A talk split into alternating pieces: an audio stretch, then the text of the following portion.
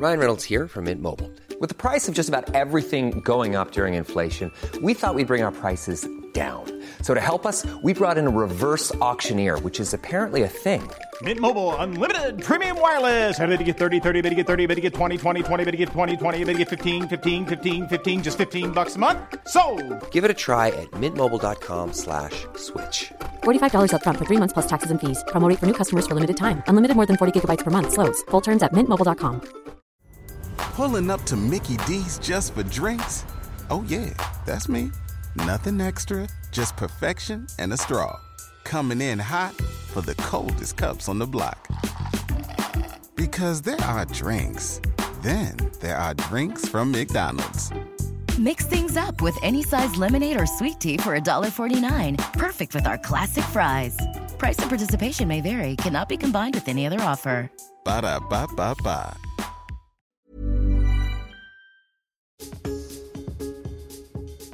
Hello and welcome to today's independent travel podcast with me, Simon Calder. It's Tuesday, the 3rd of October, and I'm back at my usual place outside Euston Station in central London. Normally, I'm here because I'm reporting on strikes, which, of course, will be happening tomorrow, closing almost all the main rail lines across England. Um, some services running from here to uh, Watford Junction. A few others will be going from down the road at uh, London King's Cross out to Yorkshire and Newcastle, and then also the Great Western Line will be travelling between uh, London and Bristol but many services cancelled. That's not why I have been drawn to Euston Station, though. It is to survey the wreckage of what was supposed to be the absolutely essential transport infrastructure project for the 21st century. And I've realised I've been covering this for the last 14 years. Yes, I was very young when I started, thank you. The whole point of HS2 is absolutely nothing to do with getting from here to Birmingham 20 minutes quicker than the current journey time, which is about 75 minutes uh, if you're uh, if you get the uh, fastest trains from here to uh, Birmingham New Street. And yeah, that will be reduced to uh, maybe maybe 40 minutes. Well, that's great, but the whole point is all about capacity. It's about getting those high-speed intercity passenger trains off the current Victorian network. If you built a, a dedicated high speed network, and many other countries have discovered this, that takes the pressure off the existing network, then you have effectively two uh, complementary systems. You've got the new one, which is basically just saying, okay, where are you coming from? Manchester, Leeds, Sheffield, Birmingham. Okay, everybody pile aboard the trains which are coming to London Euston. And indeed, you will also get great connectivity between Leeds and Birmingham, Manchester and Birmingham.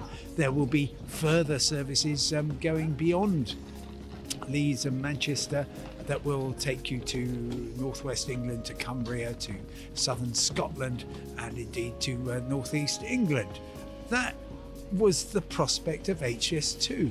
Now, we already knew because in November 2021, when the COVID pandemic was all known about, the government cut back most of the eastern leg of HS2, leaving a kind of stump from Birmingham to a place called East Midlands Parkway, which is not quite near East Midlands Airport. And they said, oh, it's going to be just as good for getting to uh, Derby and Nottingham. Well, that now looks as though it's going to be scrapped along with the link from Manchester. The speculation, which was first uh, uh, broken by the Independent, uh, has continued for several weeks. And even today, the Prime Minister refused to say anything other than dropping a broad hint that he's going to improve local transport projects with the money that he is saving from not building HS2 to Manchester, except he's not saving any money, he is wasting money because the spine that takes you between Birmingham and London Euston is completely pointless unless you build the whole thing. Because uh, already from here, five trains an hour to, uh, to from London Euston to Birmingham, just down the road at Marylebone, two trains an hour to Birmingham. The last place that needs a new high speed link is London to Birmingham.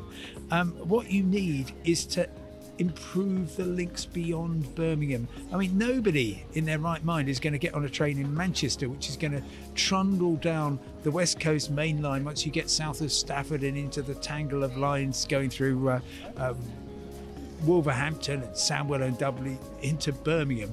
Nobody's going to do that because it's much quicker just to get on the current Avanti West Coast train, taking just over two hours. Uh, similarly, um, coming down from uh, Leeds. You know, there's nobody in their right minds who's going to spend well over an hour uh, travelling um, down through uh, Sheffield and Derby and uh, Burton on Trent. Um, they're just going to carry on with the LNER trains. So it's not going to uh, relieve the capacity that we thought.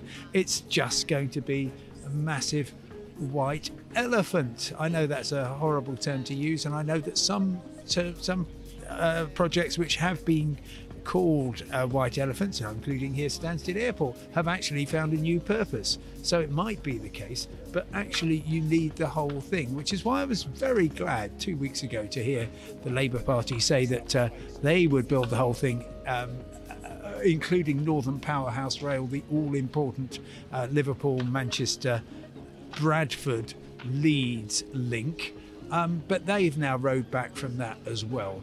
It seems there is no appetite for long term fundamental thinking about infrastructure. It is purely about what politicians think they need to say in order to get elected. And that is a very, very sad state of affairs. So, just a reminder if you are trying to use the trains tomorrow, um, if you're in Wales, if you're in Scotland, well, how lovely, and you should be fine.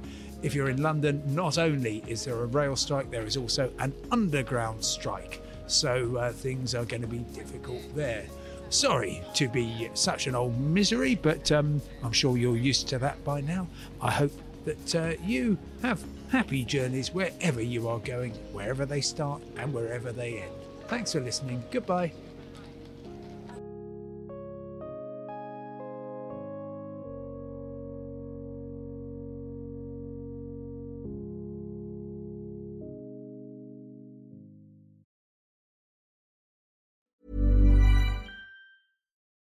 Join us today during the Jeep Celebration event. Right now, get 20% below MSRP for an average of 15178 under MSRP on the purchase of a 2023 Jeep Grand Cherokee Overland 4xE or Summit 4xE. Not compatible with lease offers or with any other consumer incentive offers. 15,178 average based on 20% below average MSRP from all 2023 Grand Cherokee Overland 4xE and Summit 4xE models in dealer stock. Residency restrictions apply. Take retail delivery from dealer stock by 4 1. Jeep is a registered trademark.